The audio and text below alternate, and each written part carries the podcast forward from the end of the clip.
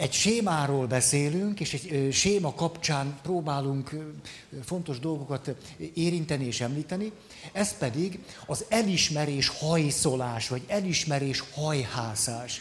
És emlékeztek, hogy két iránya van, amit érdemes megkülönböztetni egymástól, mert nem pont ugyanarra a célra irányulunk ilyenkor. Az egyik, hogy elfogadás, megbecsülés, tisztelet, szeretet, erre vágyunk, ezt hajhásszuk, nem vagyunk szabadak ebben összefüggésben, hanem nagyon is korlátozva érezzük magunkat, a másik pedig, amikor nem a megbecsülés, elfogadás, szeretet, befogadás a célunk, hanem a siker, az elismertség, a népszerűség, a like vadászat. Tehát ez két egymástól érdemlegesen megkülönböztetendő útja ennek a sebzettségnek, és ezzel összefüggésben beszéltünk arról, hogy emlékeztek, önmegvalósítás. Hogy az önmegvalósításnak van három dimenziója, ugye ezeket már mind tudjuk, tehát ez csak úgy, mint a csillagszóró ide vetjük. Első, önkifejezés, második, ön átadás, harmadik, ön felülmúlás. Ma, hogyha önmegvalósításról beszélnek, akkor tulajdonképpen nagyon sokan erről az egyről beszélnek. Ez tulajdonképpen én megvalósítás. Én megvalósítás az, hogy magamat rendre, magam színességét, értékét, véleményét, gondolatait, érzéseit, vágyait, késztetéseit kifejezem. Ez döntően és alapvetően inkább én megvalósítás.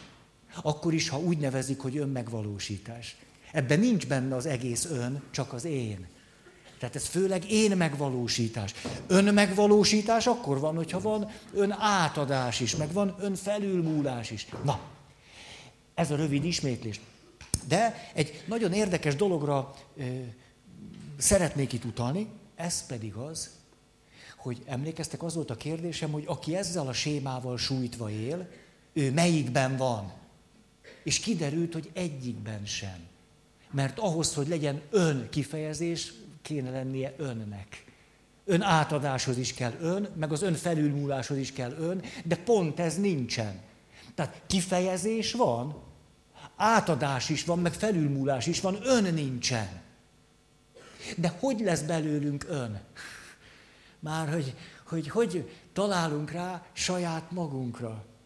Hogyan, hogyan indul ez el egyáltalán, és miért mondhatjuk azt, hogy az itt a kinkeserv, hogy aki ezzel a sémával él, nincsen jól. Tehát kifejezi magát, és kap érte egy Oscar díjat. A filmforgatáson átadja magát a színészi munkának, ahogy csak tudja, de nincsen jól. És aztán a harmadik, felülmúlja mindazt, amit egyébként tud a film érdekében, önmaga új dolgokat eh, valósított meg, és nincsen tőle jól. Ezért lehetséges az, hogy valaki látszólag mind a hármat teszi, de még sincsen jól. Emlékeztek, hogy az önbecsülésnek két forrása van? Önbecsülés. Az egyik a külső, a másik a belső. Az önbecsülés külső forrása az, hogy csinálom ezeket, kapok visszajelzéseket, és azok jó érzéssel töltenek el, és ösztönöznek. Á, megvan az Oscar szobrocska, és hazamegyek, nagyon örülök, és eszembe jut, hogy még egy. Még csak fiatal színész vagyok, még még egy. Ösztönöz. Jó érzéssel tölt el, ösztönöz. Ez az önbecsülés külső forrása, amennyiben mindez úgy ér engem, hogy hátra tudok dőlni, itt van, ezt által nem szabad meginnom, ez valami, nem tudom mi, sampon. Ez utalás a hajamra. Tényleg. Bubble kóla. Jó, tehát ez a kényszeres magatartásom csak a megszokottat. Tehát élvezem aznap éjszaka az életet, hmm. és átélem azt, hogy milyen jó nekem ideben. Hogy jól vagyok. Jól vagyok.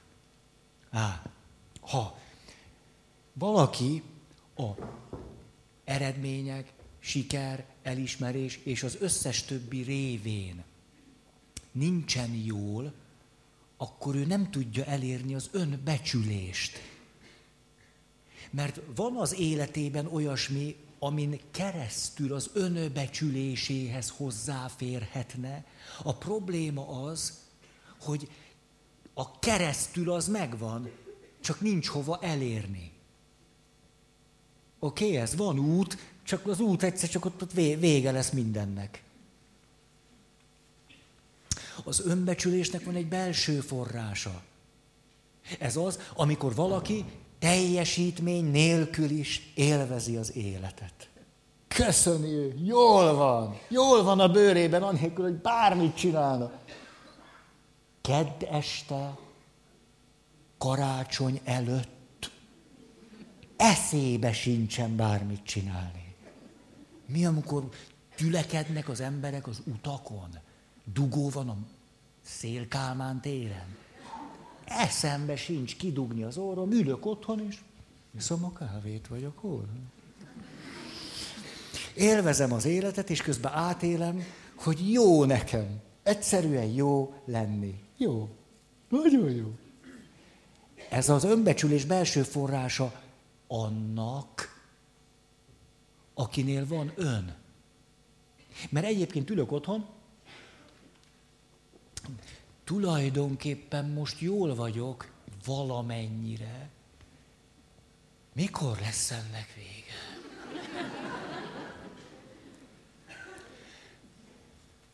Még szívbe markolóbb változat?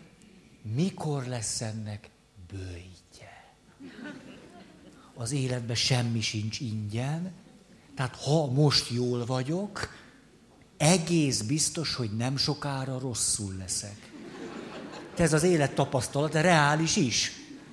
Tehát ráadásul, és azt mondom, tulajdonképpen most már három napja vagyok jól, ez vasárnap kezdődött velem, tulajdonképpen nem tudom miért, egyáltalán nincs a kezemben, mondjuk nem is érdemlem meg, ezért úgy van valamennyi jó eső érzésem, de ma már ked van. Tehát minél hosszabb ideig vagyok jól, annál nagyobb a valószínűség, hogy már most rosszul leszek ezután. És ez így is van. Most minél hosszabb ideje vagyok jól, annál nagyobb a valószínűség, hogy hosszú ideig nem leszek majd jól. Ezért miközben élvezhetném az életet, megdöbbentő módon egyre nagyobb a szorongásom. Nem tudom átadni magamat ennek az önfeledtségnek, átadni magamat az önfeledtségnek, mert majd ennek gyorsan vége lesz. Tehát úgy is mondhatnám, hogy hiába a siker, a hírnév, a like és akármi, az utak megvannak, az út nem vezet senkihez. Ez, ez a nagy nehézség. Na most, hogyan alakul az ki, hogy egyáltalán az ön megszületik? Ez hogy van? Erről egy picit. Három szék. Ha. Első. Kicsi vagyok. Kicsi vagyok én. Majd megnövök én. Így vagyok. Hé, nem is tudok gondolkodni, nincsenek szavaim sem. Te pici baba vagyok. Hát eszembe sincs gondolkodni. Van eszem, de még gondolkodni nem tudok. Csak úgy vagyok, és úgy vagyok. Vagyok, de nem tudom, hogy ki vagyok. De elég, nekem bőven elég, hogy legyek, és vagyok, anélkül, hogy tudnám, hogy ki vagyok. Második lépés. Anyuci, apuci, tesóm, nagymama, nagypapa, két nagymama. Legalább egy nagypapa. Hm? visszatükröznek engem magam számára. Jelzéseket adnak, kapcsolatban vagyok velük, örülnek annak, hogy vagyok. rám mosolyognak. És a többi. Mi történik? Tudom, hogy ki vagyok? Nem. Nem. De jól vagyok. Jó eső érzéseim talál, ta, na, jó eső érzéseim támadnak egy emberi kapcsolatban. De kell hozzá egy másik ember. Ő általa.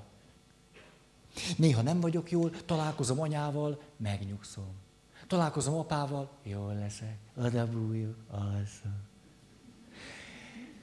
Egy emberi kapcsolaton keresztül megélem, hogy mit jelent az, hogy jól vagyok. De még nem tudom, ki vagyok, csak jól vagyok. Itt vagyok. Itt jól vagyok. A harmadik lépésben kezd bennem kialakulni annak a tapasztalata, a tapasztalatnak a megfogalmazása, hogy én azt hiszem, én értékes vagyok. És én, én szerethető vagyok. De ez még nagyon képlékeny. Addig van csak, ameddig a másik ember engem szeret. Ha szeret, jól vagyok. Nem szeret, még serdülőkorban is, ugye, amiről sokat beszéltünk, provokáljuk a környezetünket, hogy kiderüljön, hogy tényleg jó vagyok, tényleg szerethető vagyok, tényleg értékes vagyok, tényleg a fiadnak tartasz, tényleg a lányodnak tartasz, akkor is, hogyha undok vagyok. Tehát azt lehetne mondani, addig vagyok biztos abban, nem csak, hogy vagyok, hogy jól vagyok, hanem, hogy jó vagyok, ameddig a kapcsolatban kapom a megerősítést. Újból és újból erre rászorulok, és ez nagyon jó. Tehát vagyok, jól vagyok, jó vagyok. Így, így megy a kör. És végül, most nincs negyedik szék, de képzeljük el, hogy van. Így? Nem is. Mi? Negyedik szék. A negyedik széknél pedig azt tört, nem kell szék, hát a negyedik hely, ott pedig képzeljük el, hogy nem is vagy itt. Se szék, se ember. Vagy, vagy, de éppen nem szeretsz. Vagy, de éppen piszok vagy velem, undok vagy velem. Ha végig tudtam menni ezen a folyamaton, ez rossz érzéseket kelthet bennem, de attól még azt tudom mondani, hogy továbbra is jó vagyok. Továbbra is köszönöm hogy jó vagyok, én szerethető vagyok, én rendben vagyok. Az a nagyon szép, hogyha folyamaton végigmegyek, nem csak ezt mondom, hanem azt is. És tulajdonképpen te is rendben vagy. Most te lehetetlen dolgokat csinálsz, de attól te még oké okay vagy. És szerethető vagy. És ugyanezt gondolom a kapcsolatra is. Á. Így kialakul egy önmagam. És ez az önmagam már nincs teljesen kiszolgáltatva attól, hogy ott is legyen valaki, meg itt is, meg itt is, meg itt is. Ha nem vagy, akkor is tudok jól lenni. Ha nem szeretsz, akkor is tudok jól lenni. Nem esik jól, de tudok jól lenni. Nem érzem most éppen jól magam, de azt, hogy én értékes vagyok, ezt nem vesztem el. Aki az elismerés hajhászás sémában van, nagyon az elején elakad.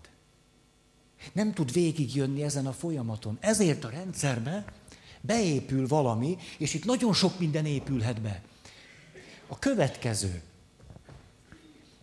Nekem szükségem lenne arra, hogy jól legyek. De nem nyugtat meg senki. Hogy jól érezzem magam. De nem ér, tudom jól érezni magam, mert hagynak bőgni. Napszámra, hétszámra nem törődnek velem. Mi történik ilyenkor? Például? Nem is. Kell valami tárgy. És akkor tulajdonképpen egy tárgyon keresztül vágyok arra, mondjuk lesz egy macim, vagy szallagok, vagy a párna csücske, vagy valami, és akkor azon keresztül próbálok valahogy eljutni oda, hogy egy kicsit jobban érezzem magam, egy kicsit jobban legyek. Tehát a két ember közé beiktatódik egy tárgy. És a tárgytól remélem, hogy a tárgyon keresztül majd elérem azt az állapotot, ahogyan szeretnék lenni. Ha ez a folyamat sokáig megy, szép lassan a másik személye már egyáltalán nem lesz túlságosan fontos, mert hiszen megbízhatatlan, az a tapasztalatom, hogy úgy se jön, vagy ha jön, nem törődik velem, vagy esetleg még bánt is. Ami biztos, az a tárgy. De a tárgyon keresztül valójában arra vágyom, amit egy másik emberrel való kapcsolatomban megélhetnék, ha az rendben lenne. De már a másik ember nincs is csak a tárgy. Ezért elkezdek tárgyakat venni, tárgyakat gyűjteni, akkor azt mondom, tulajdonképpen ahhoz, hogy tárgyakat tudjak venni, például gyerekhajsampont, ahhoz pénzre van szükségem. Tehát akkor már nem csak a tárgyak vannak köztem meg közted, hanem a pénz is. Mert először pénz kell nekem, a pénzem veszek sampont, és a samponnal megmosom a hajam, és ha szép a hajam, akkor talán fogsz majd szeretni. Akkor még több pénz kell, mert tulajdonképpen már ráncos a szemem alja. Ha ráncos a szemem alja, akkor kell vennem ráncos szemalja krémkenőcsöt, és a ráncos szemalja krémkenőcsöt mindenképpen, de akármilyet nem érdemes venni, mert hát ezek a ráncalja krémkenőcsöknek a nagy százaléka egy kamu, disznózsír, nem, fókafagyú, hát akármit nem, és akkor nem leszek elég szép, tehát de tulajdonképpen még jobb, hogy 18 éves vagyok, és már van egy ránc a szemem sarkába, tehát érdemes volna egy botox bulira elmennem, de a botox buli pénzbe kerül. Tehát ezért akkor el kell mennem valahova, ahol olyan munkát végzek, amit nem szeretek csinálni, de ott megkeresem a pénzt a botox bulira, a botox buli révén sikerül innen eltüntetnem a ráncot, a ránc eltüntetése után találkozom valakivel, abban a reményben, hogy ha ilyen vagyok, akkor tőle majd megkapom azt, amire vágyok.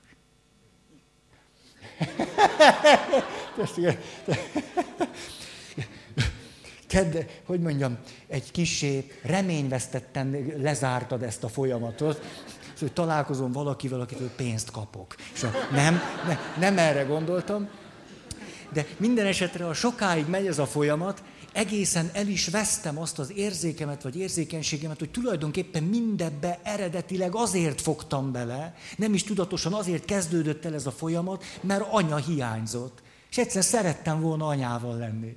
Olyan jó volt apával, mikor tesom játszott velem.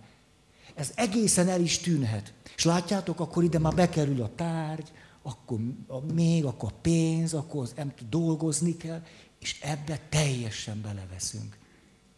És az az érdekes, hogy ezek a tárgyak mind-mind azt az utat képviselik számunkra, amin keresztül az a fantáziánk, hogy na, ha elég csinos lennék, talán találkoznék az igazival.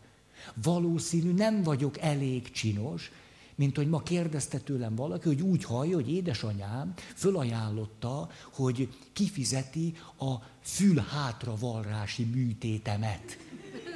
Tényleg, amikor 15 éves voltam, és akkor anyukám nagyon aggódott értem, hogy hát ilyen füllel nem, nem lesz, nem, nem. Hát nem is tudom, hogy ilyen füllel egyszerűen nem rugok labdába. Ő összerakta ezt a kettőt. Tehát, és hát tulajdonképpen némi igaza lett. De, Hát aki, aki ilyen füllel rendelkezik, lehet, hogy érdemes egy kicsit elmenni dolgozni, sok pénzt keresni, elmenni, és akkor a botox mellé egy ilyen füles műtétet. És a... Na most,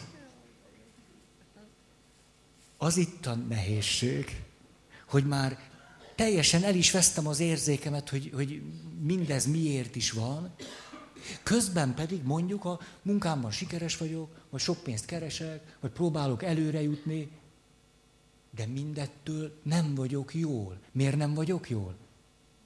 Mert még el se értem ahhoz a viszonyhoz, önmagammal vagy másokkal, amiben átélem, hogy én vagyok, és ez jó, jól vagyok, és hogy jó vagyok. Ez a folyamat még el se kezdődött. Na most, nem csak tárgyak kerülhetnek ide be az emberi kapcsolataink közé, hogy ha lenne ez a tárgyam például, ha lenne egy jó sportkocsim, akkor biztos lenne egy nő, aki szeretne. Ez sincs így. Na. Mert lehet, hogy, hogy vadi új sportkocsi kell. Nem?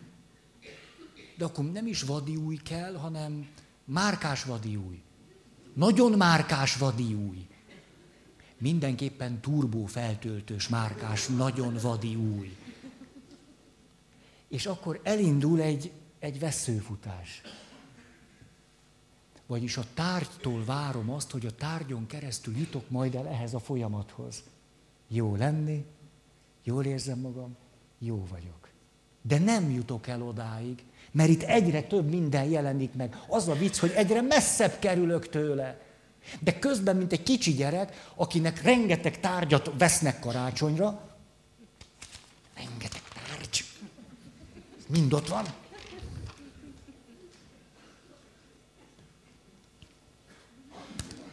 Ezt mind megkaptam. Tessék, firkafüzet.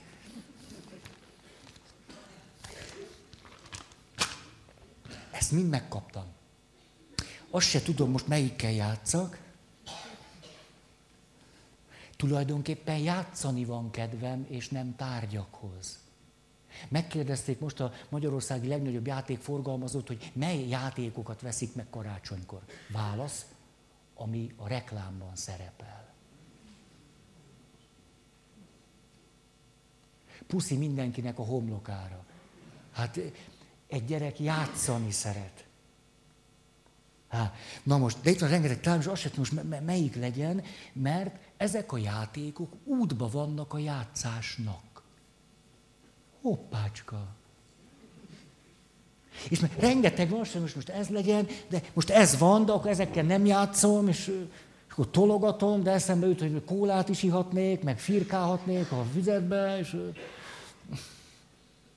és akkor arra gondolok, valószínű, hogy valami másra van szükségem. Mert ha pont azt kaptam volna, amitől jól lennék, akkor jól lennék. De valahogy nem vagyok jól, ezért valószínű, hogy hát igen. Egy egész barbi iskolát kellett volna kapni. Barbi iskolát. A barbi iskolában van barbi tanárnő, barbi tanulók, de a takarítónő is Barbie, ott mindenki Barbie, és rá van írva, hogy Barbie iskola. De én csak egy nyomorult Barbie babát kaptam egyet. Hát valószínűleg azért nem vagyok jól, mert nem a Barbie iskolát kaptam. Tulajdonképpen a között, hogy megszülethessen, amire vágyok, egyre több minden oda kerül. Rengeteg minden, de ezek még csak a tárgyak. Amiről beszélünk, az elismerés hajszolás, csak most rendet kell raknom. Mert apa azt mondta, hogy ha nem rakok rendet, akkor nem lesz vacsora. És apa komoly. Ő felnőtt és nagy, és ha azt mondja, hogy nem lesz vacsora, az komolyan kell venni, mert olyan szigorúan néz. Kicsit büdös is. És nem tudom, a gyerekek nem büdösek, csak az apák. Ezt nem tudom, hogy miért van így, de nem tudom. Na, lehet, hogy én vagyok az oka. Nem csak tárgyak kerülhetnek be két ember közé, a magammal való viszonyba, hanem ilyen finomabb szövésű dolgok, mint a siker, mint a hírnév, mint az elismerés, mint a like. Az is itt van, közben van. Mert azt gondolom, ha kapnék 3 milliárd 870 millió lájkot, akkor az már lenne az a mennyiség, aminek kapcsán azt gondolnám, hogy ti már most tényleg szerettek, és én magamat is akkor már tudnám szeretni. És ez nem így van, mert nincsen ön. Ezért azt gondolom, hogy talán 4 milliárd like kéne. De lehet, hogy öt. Tulajdonképpen azt nem értem, hogy miért nem, miért nem kaphatok mindenkitől. Miért most olyan csúnya vagyok? Mi a fülem miatt? Tehát bekerül ebbe a folyamatba tárgy, vagy bármi más. És hiedelmek, hogy akkor lennék jól, ha. Most ez a, ez a mentalitás és hozzáállás rávetül az emberekkel való kapcsolatomra. Ezért elkezdem az embereket tárgyiasítani. Nem csak azért, a, a, a, amit mondasz, hogy az emberektől azt várom, hogy kapjak tőlük sok pénzt, ezért előbb-utóbb ki is használom őket, hogy általuk kapjak sok pénzt, a sok pénz révén meg tudjak venni egy tárgyat, a tárgy révén pedig azt gondoljam, hogy érek valamit, és ha érek valamit, akkor talán jól leszek. Nem ilyen értelemben tárgyasítjuk csak egymást, hanem például azt mondom, hát nekem kéne egy nagy ő. Nagy ő egy, egy nagy, tehát így ilyen lenne, hogy kigondoltam, hogy milyen lenne, tehát legyen formás, szép, egyedi, és hát legyen ő a nagy ő. Mert hogyha lesz nekem nagy ő, akkor a nagy ő majd úgy fog engem szeretni, hogy én akkor jól leszek.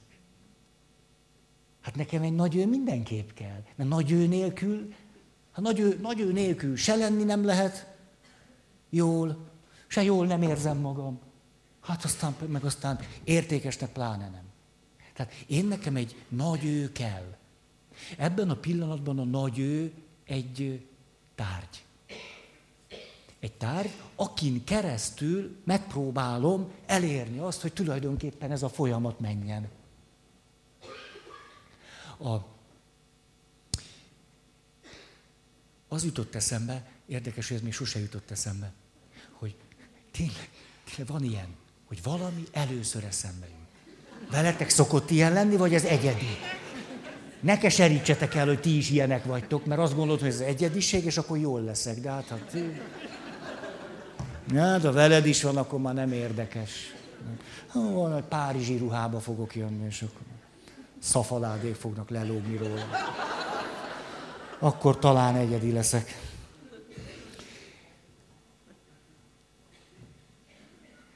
Hogy a, a nagy ő, nagy ő, nagy ő, nagy ő, és a nagy ő, meg én nem lesz nagy mi. Nem érdekes, ez mindenki arról beszél, hogy kell neki egy nagy ő. De nem beszélünk arról, hogy a nagy ő arra jó, hogy a nagy ővel lehet csinálni egy nagy mit. Hát ez az igazán jó, nem? És akkor van egy nagy mi. Ezt nevezhetjük sokféleképpen, de hát a nagy mi az azt jelenti, hogy nem csak nagy én meg nagy ő, hanem hát nagy mi. És a nagy miért én bevetem magam. Hát a nagy miért, a nagy mi, az a maga módján több, mint a nagy én, meg több, mint a nagy ő, a nagy mi. El se jutunk a nagy miig. Jaj. Csak nagy ő, nagy ő, nagy ő. De a nagy ő tulajdonképpen egy tárgy. Akin keresztül remélem azt, hogy ha a nagy ő lenne, a nagy ő majd úgy szeretne engem, hogy akkor én azt fogom érezni, hogy jó lenni. Mert most nem jó lenni. De lenne egy nagy ő, akkor jó lenne lenni. Így nem jó. Papnak nem jó. Szerzetesnek nem jó. Apácának nem jó. Nem jó. Lenne nagy ő? Ez tulajdonképpen egy észrevétlen tárgyiasítás. Miközben az eredeti folyamatban az történik, hogy van egy nagy ő, úgy hívják, hogy anya meg apu, meg ez a nagy ő. És mi átéljük azt, amit át lehet élni együtt. Én kifejezem magam, ő rám mosolyog, én fáradt vagyok, ő megnyugtat. Van egy természetes folyamat, egy természetes áramlás. És ebben egyszerűen jó lenni. Ez jó lenni, néha ez megakad, akkor sírok, akkor történik valami. Ez egyszerűen ha én már a nagy őre vágyom.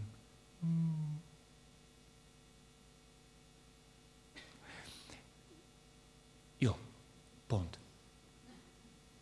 A Carl Rogers zseniális dolgokat mondott, 1961-ben leírta, 61. Hát az nem tudom, hány karácsony volt addig? 61-ben leírja, hogy a klienseimmel való kapcsolatomban a következőt fedezem föl. A fejezetnek ez a címe a Valakivé válni című könyvből, hogy a jó élet. Mitől lesz a klienseim élete jó? Milyen érdekes, a pozitív pszichológia még sehol nincsen, és Rogers elmondja, hogy mit tapasztaltam, hogy mikor lettek a klienseim jól. Négy dolgot hoz, ezt szeretném elmondani. Hát így Kari előtt. Lehessünk jól. Az első. Azt mondja, nem azok a klienseim lettek jól, akik állandóan célokat tűztek ki. És akkor célok, és célok, és célok, és miért is? Ha csak céljaim vannak, vagy elérem, vagy nem.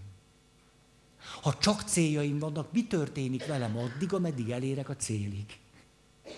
Ha igazi, igényes céljaim vannak, akkor nagyon sok idő fog eltelni addig, míg elérek a célig. Mi van akkor, ha elértem a célt?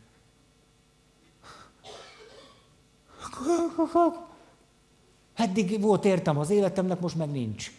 Úgy gyorsan kell találni egy újabb célt. Azt mondja Rogers, nem azok lettek jól, akik kizárólag célokat tűztek ki, hosszú távú, rövid távú, azt mondja, hogy nem is ez az érdekes, hanem azok vannak jól, akik irányokat találnak. Akik azt mondják, hogy ez az életemnek az iránya, ez az életemnek a jó iránya. Ebbe az irányba érdemes haladnom. Ebben az irányban természetesen megfogalmazok célokat. De hogyha én jó irányba vagyok, akkor minden pillanatban jól lehetek. Jó irányba vagyok. És lehet, hogy ebben a pillanatban nem csinálok semmit, csak vagyok, de ez pont egy jó irányban történik. Tehát nem csak célok, hanem jó irányok. Há. Második. Azt mondja Rogers, Carl Rogers, hogy akkor és azok lettek jól a klienseim közül, akik nem valamilyen állapotot akartak.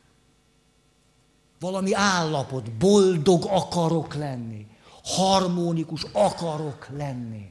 Nem, nem állapotokat akartak, nem ahhoz kötötték azt, hogy na attól lennék jól. Azt mondja, azok lettek jól, akik folyamatokban tudtak lenni. Folyamatok, nem állapot, folyamat. Feleségem ma nagyon durcás. Könyvet akart venni kedden, de már pont előtte elfogyott. Nagyon dühös és durcás. Nem tudta megvárni a végét.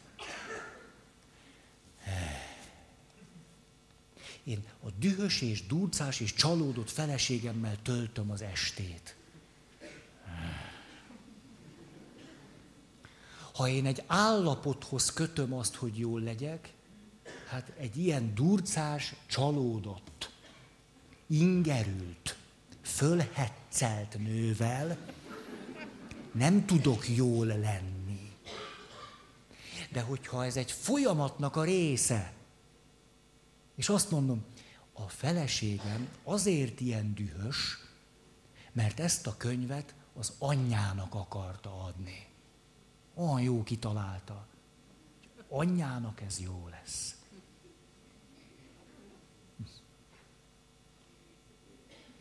Ez egy folyamat, nem veszem magamra, nem esek kétségbe, tudom, hogy majd el fog múlni. Egy folyamat. És ebben a folyamatban mi jó irányba megyünk, felhordozható, elviselhető. Most éppen ilyen. Hát most ilyen. Hát most lehet ilyen. Hát úgyse lesz mindig ilyen. Mert lesz rosszabb is. A második, azok vannak jól, tehát akik irányokat látnak, irányokba haladnak, és folyamatokban vesznek részt. Mindent folyamatszerűen is érzékelnek és látnak. Különben elviselhetetlen, hogy mindig van valami, ami kizökkent bennünket abból, abból, hogy jól legyünk. Leginkább tudjátok, mi zökkent ki minket abból, hogy jól érezzük magunkat? Egy másik ember. A legnagyobb tehertételek vagytok. Nem így van. A legnagyobb. Kivéve, ha éppen jó paszban vagy. Ha tehát én akkor a, a nagy őre így gondolok, hogy egy olyan valaki, aki mindig jó paszban van, nem okoz nekem zavart. És akkor, akkor jól tudok lenni. Nem folyamatok, hanem állapot, állapot, állapot. Következő. Azok lettek jól a klienseim közül, akik nem csak célok, hanem irányok, nem csak állapot, hanem folyamatokban voltak és lettek, és ezt élték meg, azok, akik fölismerték és megélték a szabadságukat. És a szabadságukban a teljes személyükkel valamire irányultak. Azt mondták, na, elköteleződöm valami felé, valaki felé. Ők lettek jól. Akik csak elköteleződtek, de nem a teljes személyükkel, nem voltak jól. Akik teljes személyüket beleadták, de nem köteleződtek el, ők se lettek jól. Tehát a teljes személyemmel, a szabadságot átélve, elköteleződtek valaki vagy valami felé. Ők lettek jól. Negyedik. Azok lettek jól a klienseim közül, mondja Károly Zsersz, akik nem csak ezt a hármat dolgozták ki magukból, jön a negyedik, hanem rátaláltak arra, hogy azok az irányok, azok a folyamatok, az a szabadság és mindaz, amire aztán ők odaadták magukat, az nagyon-nagyon egyetemes, és összeköti őket a többi emberrel. Nem csak egyedi, hanem egyetemes. Tehát személyes és nagyon egyetemes. Ezért bohóckodtam itt az előbb, nem mindegy, hogy személyességre törekszem, vagy egyediségre. Ha valaki az egyediségre törekszik, nem egyszer az egy akadály az úton. Mert azt gondolom, hogy akkor lennék jól, ha senki máshoz nem hasonlítanék. Senki, senki, senki máshoz. Ezért én szafaládé szobrász művész nő leszek. Mert tulajdonképpen szafaládéból még senki nem csinált műalkotást. Ezért én szafaládé szobrász leszek. És remélem kapok három milliárd lájkot a szafaládé szobraimra. És erre azt fogják mondani, hogy ilyen egy eredeti embert és eredeti ötletet még nem láttunk. Tulajdonképpen voltak már virsli szobrászok és párizsi művészek, de szafaládé szobrász még nem volt. Azt gondolom, hogy ha nagyon-nagyon-nagyon-nagyon egyedi lennék, akkor elismernének, sikeres lennék, szeretnének, megbecsülnek, és a többi. És közben pont fordítva van. Nem az egyediségre van önmagában alapvetően szükségünk, hanem a személyességre. Ez azt jelenti, hogy ha én a nagy őnek, aki tárgyasítottam, abból a megfontolásból, hogy mi az, ami miatt ő majd engem szeretni fog, mert nekem az kell, a kezemmel készítek egy szafaládé szobrot, és azt odaadom neki, és azt lehet mondani, hogy 2014 karácsonyán senki a föld golyón, 7 milliárd ember közül nem kapott szafaládé ajándékot karácsonyra. Ez tulajdonképpen egy nagyon személytelen ajándék. Egyedi és nagyon személytelen. De képzeljük azt el, hogy te bemész a boltba, és veszel egy rózsaszínű lufit a rózsaszínű lufira rá van írva, hogy boldog Christmas-t. Így magyarul Christmas. Boldog Christmas-t. Ilyen lufiból volt ott még nagyon sok, tulajdonképpen ez a furcsa szóösszetétel nem keltette fel a vásárlók figyelmét, hogy boldog Christmas-t, és ezt te odaadod, egy hurkapálcikára van tűzve, az egyediségnek semmilyen, semmilyen jelét nem mutatja. De hogyha ez két személy közti kapcsolatban történik, és egyébként egy folyamatba illeszkedően azon nevettünk néhány nappal ezelőtt, hogy ki milyen ajándékot vesz, és hogy tulajdonképpen, és én ezt odaadom. Ebben az ajándékban semmi egyedi nincs. A tucatnak a tucatja, az értéktelennek az értéktelenje. De abban a kapcsolatban, amiben vagyunk, és hogy egymásra nézünk, ez egy személyes ajándék.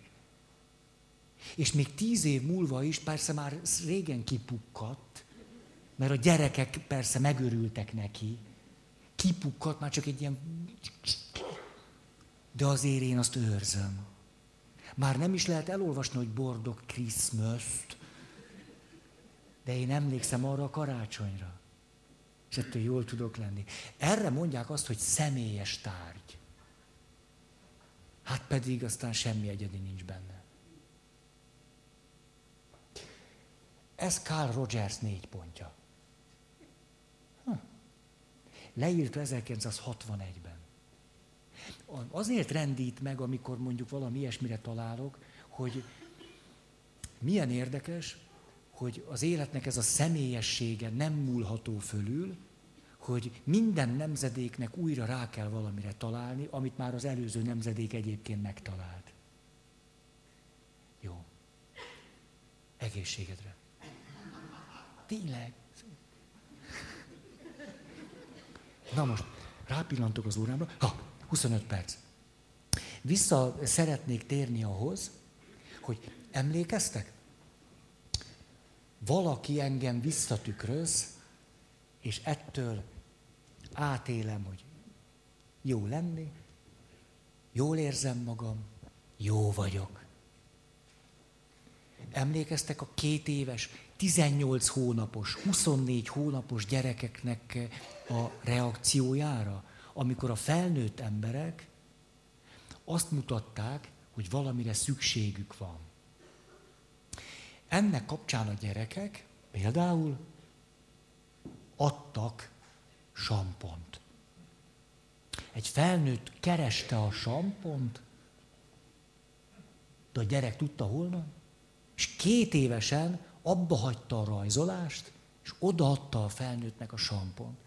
Ezt a gyerekek így csinálják, ha csak nem sérültek meg már nagyon előtte.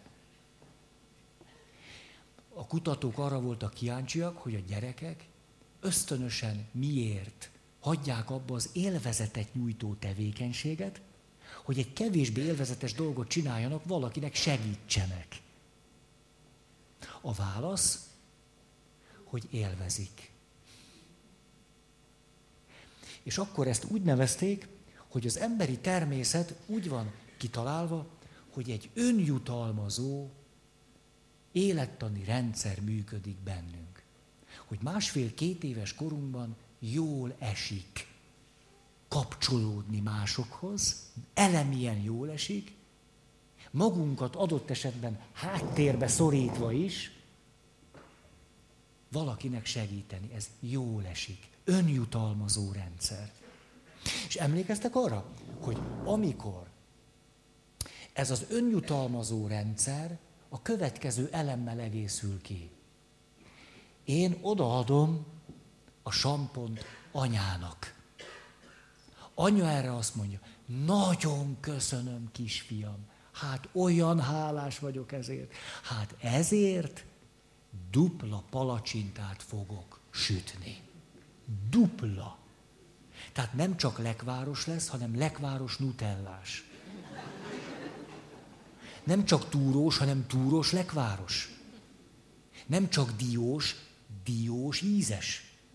Ha? És emlékeztek, hogy mi történt ezután? Ha a gyereket agyon dicsérték, még rosszabb esetben agyon ajándékozták, bekerült a két személy viszonyába valami, a dicséret, a jutalom vagy az ajándék, és a gyerekek elkezdtek megváltozni. Két dolog történt velük. Az egyik, már nem okozott akkora örömet a másikkal való kapcsolattartás, főleg nem az, hogy valamilyen élvezetes tevékenységről lemondjak és oda nyújtsam a sampont, Ez lett az egyik, tehát az önjutalmazó rendszer megakadt. A másik pedig, hogy a gyerekek elkezdtek a jutalomra összpontosítani. Már a jutalomtól várták azt, hogy valami jó történjen velük. Mert ha van jutalom, akkor jól leszek. Ha anya megdicsér, akkor jól leszek. Ha apa elvárásának megfelelek, akkor jól leszek. Beakadt a gépezetbe valami. Ezért kialakul egy életmód, amiben állandóan azt figyelem, hogy milyennek kellene lennem. Nem azt, hogy ki vagyok, és akkor aki vagyok, ezt ki tudom fejezni. De egy kapcsolatban, ami ugyanúgy fontos nekem, ezért nem akárhogy csinálom. Ki, merem kifejezni magam, és elég szabad tudok lenni. És tudom, szabadon átadom magam tevékenységekre, szabadon felülmúlom magam, és mindettől jól vagyok, mind a háromtól jól vagyok, és attól, hogy mind a hármat is tudom csinálni, még jobban vagyok. Ebben a sémában nem ez történik, hanem az, hogy itt azon gondolkozom, hogy milyennek kéne lenni a frizurámnak. Nem az jut eszembe, belenézek a tükörbe, és azt mondom, tulajdonképpen annyira bírom, hogy nem kell vele semmit csinálni, annyira tök jó. Tehát télen meg pláne fölnyomom a sapkát, behúzom, lehúzom, nem izzad be, lerakom, nem, nem, nem kell semmit, nem kell, nem kell, nem kell, nem, semmi, van. De nem erre gondolok, hanem arra. Ha ilyen a hajam, látszik a fülem. Erősen látszik. Erősen. Hát ezért ezt nem engedhetem meg magamnak, tehát mindenképpen akkor legalább idáig kell, így. A cimpám látszik, az kicsit olyan, mintha nem is, nem is azért lenne, így, mert ha nem látszik annyira a fülem, ak- akkor tulajdonképpen van esélyem. Akkor tehát arra, azzal törődök, nem azzal, hogy mit érzek éppen, hogy hogy vagyok, hogy jó-e lenni, és akkor átérek egy folyamatot, hanem hogy milyennek kellene lennem, hogy te engem elfogadj, ami által azt gondolom, hogy majd jó leszek. És ez sosem történik meg. Mert amikor éppen elfogadsz és jól vagyok, jön a gondolat, hogy meddig tart? Meddig lesz így? És rendben van, a frizurám rendben van, de közben meg úszógumi.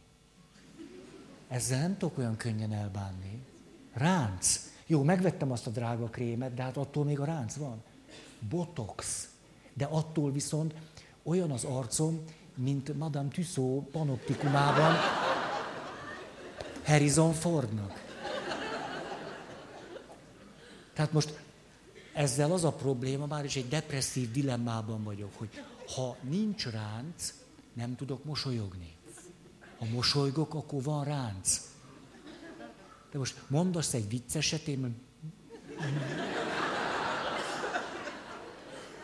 Pislogni sem nagyon tudok, mert itt is egy picit el, elbénultam. Hogy fogsz így szeretni? Tessék! Ja. Jó, na, nem akarom, már így is egy picit túl mondtam. Száz szónak is egy a vége. Azt nem tudom mi, de... Egy karácsony előtt. Karács, ez, a, ez karácsony, tehát ez, ez ide, ide kell eljutnunk, ez a cél. Ez a cél, karácsony. Vagyis,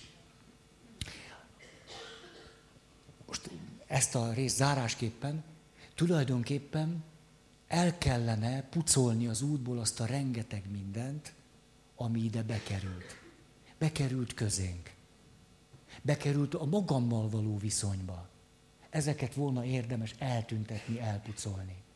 Föladni azt a hiedelmünket, amit két évesen is már megtanulhatok, gyerekként megtanulhatok és felnőttként, hogy valamilyennek kell lennem ahhoz, hogy lehessek, hogy jól lehessek, és hogy jó lehessek, és jónak tarthassam magam. Hű, Ez nem kis vállalkozás. Komoly, komoly. A folyamatban, januárban fogok beszélni a folyamatról. Most ne.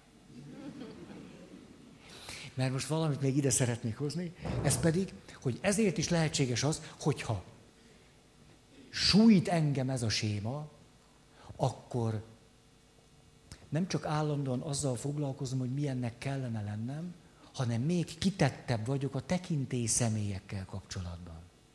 Hát ha valakikkel kapcsolatban valamilyennek kell lennem, mm. a Milgramnek a kutatása, tudjátok, a háború után. Csak ide akarom hozni, csak villanást nem akarom túl mondani.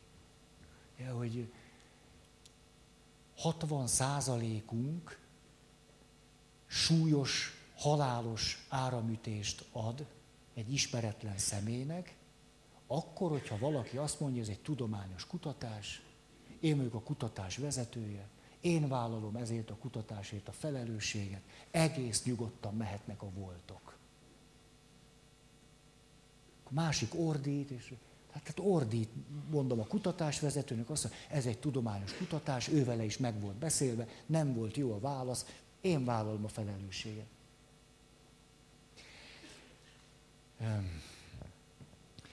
Azóta akárhányszor megismétlik ezt a kutatást, azt lehet mondani, hogy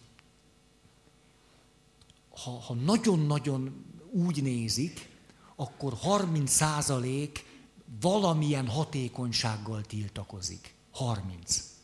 De ez a legpozitívabb.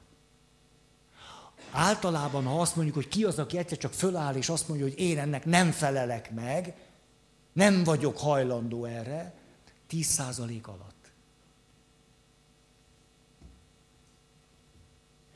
Ez miért megrendítő? Mert hallok egy embert, aki üvölt. Ha köztem és a másik ember között nincsen semmi, akkor, hogy hallom, hogy neki fáj, ez egy természetes viszonyt hoz köztünk létre. Egy nagyon egyszerű természetes viszonyt, amiben itt nincsen semmi. Ő neki fáj, én itt vagyok, és nem, hogy nem idézem elő a fájdalmat, hanem na, Ebben az esetben azonban nem így történik, mert kettőnk közé beáll egy tekintélyszemély. És a tekintélyszemély azt mondja, de nyugodtan, egész nyugodtan. Ő egy kutatási alany. Te egy kutatási résztvevő vagy, én meg vagyok a főnök. És tíz emberből kilencünk,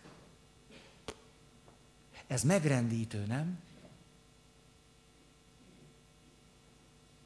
És tudjátok-e azt, ez a, ez a háttértörténet. Milgram miért csinálta meg ezt a kutatást? Azért, mert a holokauszt után arra volt kíváncsi, hogy ez megtörténhet-e még egyszer. Nem egyszerűen csak kitalált egy kutatást. Megrendült a második világháború miatt, és arra volt kíváncsi, hogy, hogy ez egyszerűen valami, valami lehetetlen dolgoknak az együttállása, amiből az emberiség tanul, és soha többet ilyen nem lehet, és vagy pedig valahogyan ez megismétlődhet. Ezért csinálta a kutatást. És az volt számára a legmegrendítőbb, ez bármikor megtörténhet. És ő neki volt egy osztálytársa, a Philip Zimbardo. Évfolyamtársak voltak az egyetemen. És akkor az Zimbardo meg megcsinálta a híres börtönkísérletet. Tudjátok. És megint a sztori részét nem tudom, tudjátok-e, mert a sztori része az, hogy már a második napon elkezdtek embertelen dolgokat csinálni egymással, ötödik nap be kellett fejezni a kutatást, de gondoljátok, hogy Philip Zimbardo volt az a pszichológia, tudományok doktora, aki azt mondta, hogy hagyjuk abba?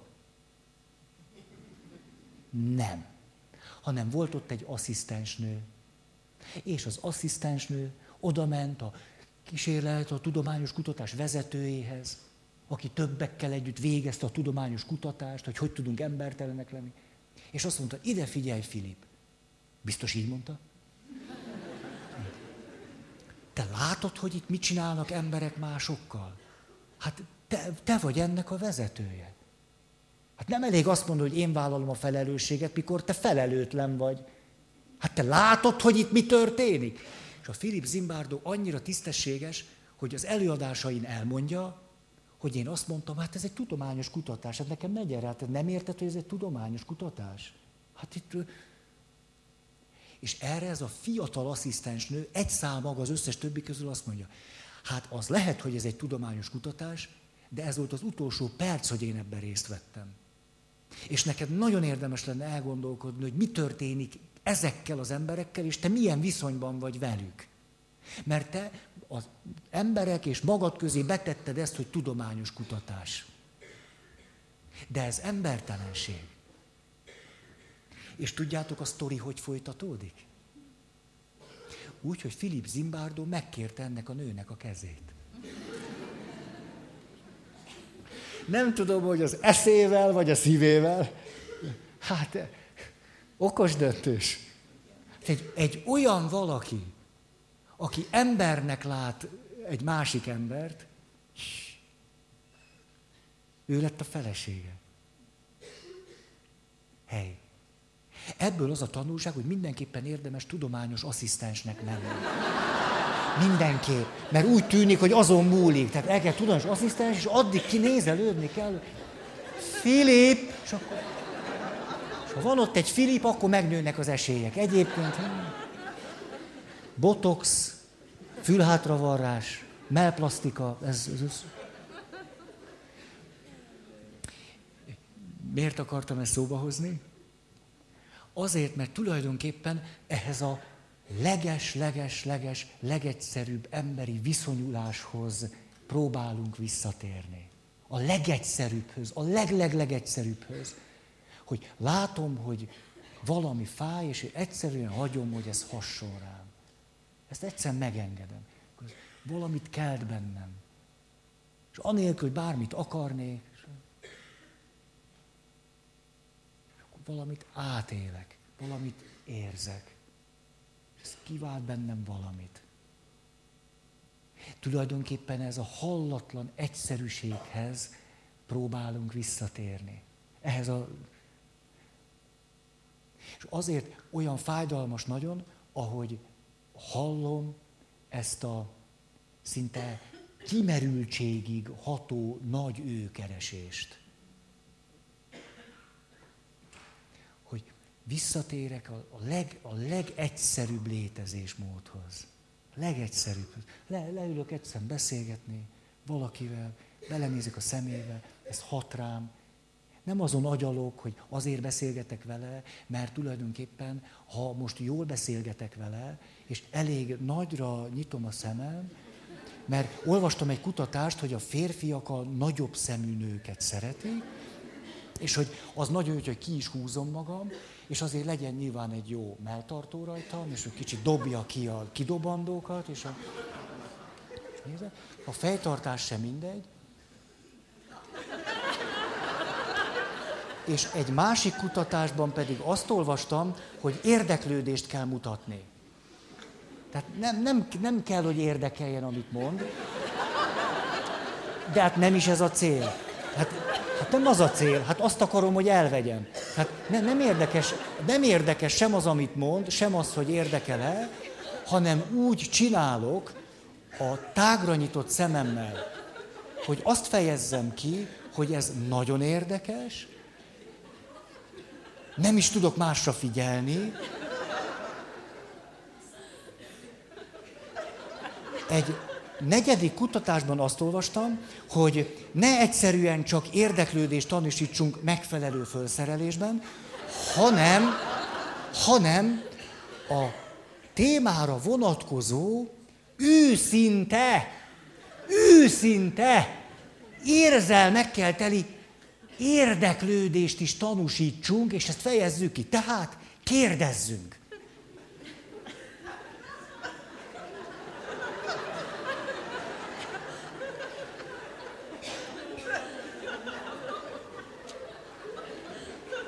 hogy az atomerőmű béta blokkolójában A kvarkok áramlanak.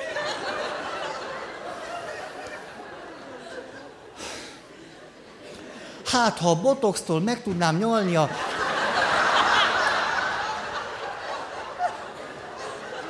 A föltöltött ajkam, Hát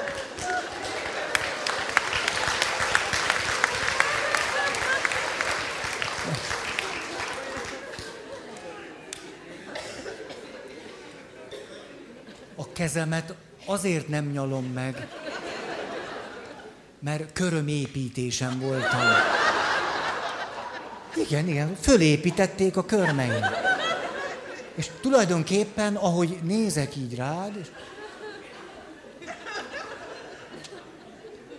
Azt is olvastam egy hatodik kutatásban, hogy akkor vannak velünk szívesen, ha átvesszük azokat a mozdulatokat, amelyeket a partnerünk tesz.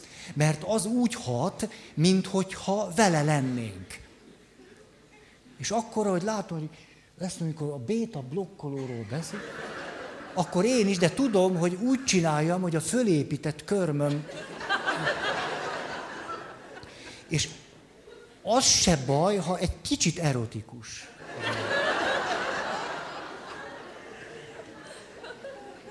Egy kicsit kinyitom a szám.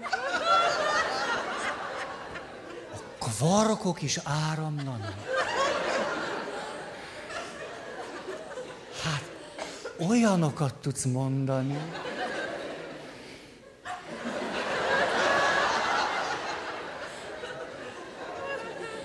És most ezt be fogom fejezni, tehát nem, nem tehát egyszer nem, tehát most már annyira közel van karácsony, hogy...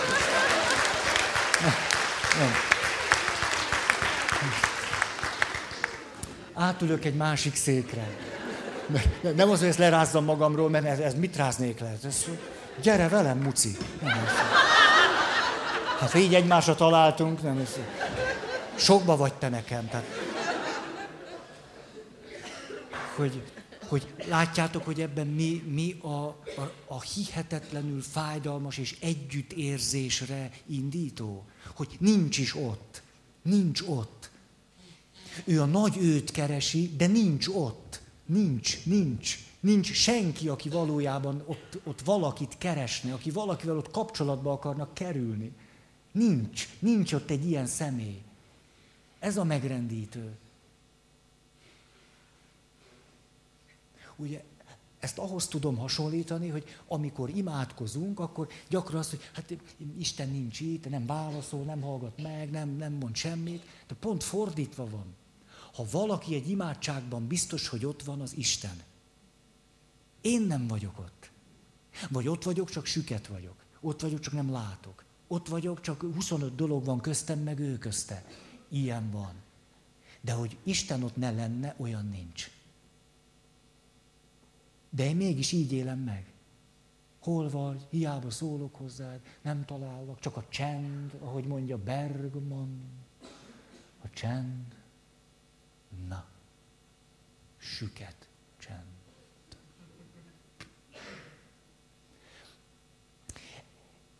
Na most, akkor hat egy előadás,